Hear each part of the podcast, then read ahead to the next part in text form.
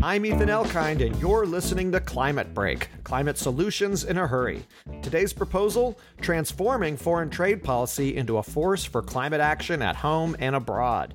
UC Berkeley economics professor Joseph Shapiro explains how a tariff called a carbon border adjustment works.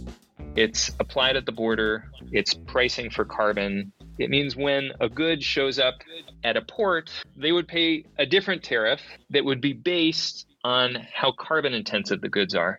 Climate policy around the world is otherwise unequal. Without a carbon border adjustment, polluting industries can move out of countries with strong climate policies and into places with less government oversight. That means emissions aren't truly decreasing, just shifting locations.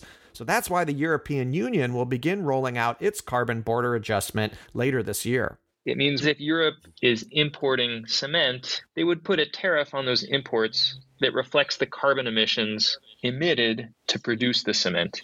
So they would effectively be putting a price on the carbon emitted anywhere around the world if those goods are shipped to the EU.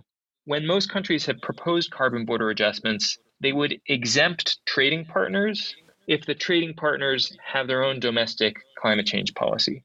In fact, Shapiro thinks the policy can promote climate action worldwide. That can encourage other countries to create their own climate change policy. And that would affect carbon emissions not only of exporters from other countries, but of all economic activity in other countries. To learn more about carbon border adjustments, visit climatebreak.org.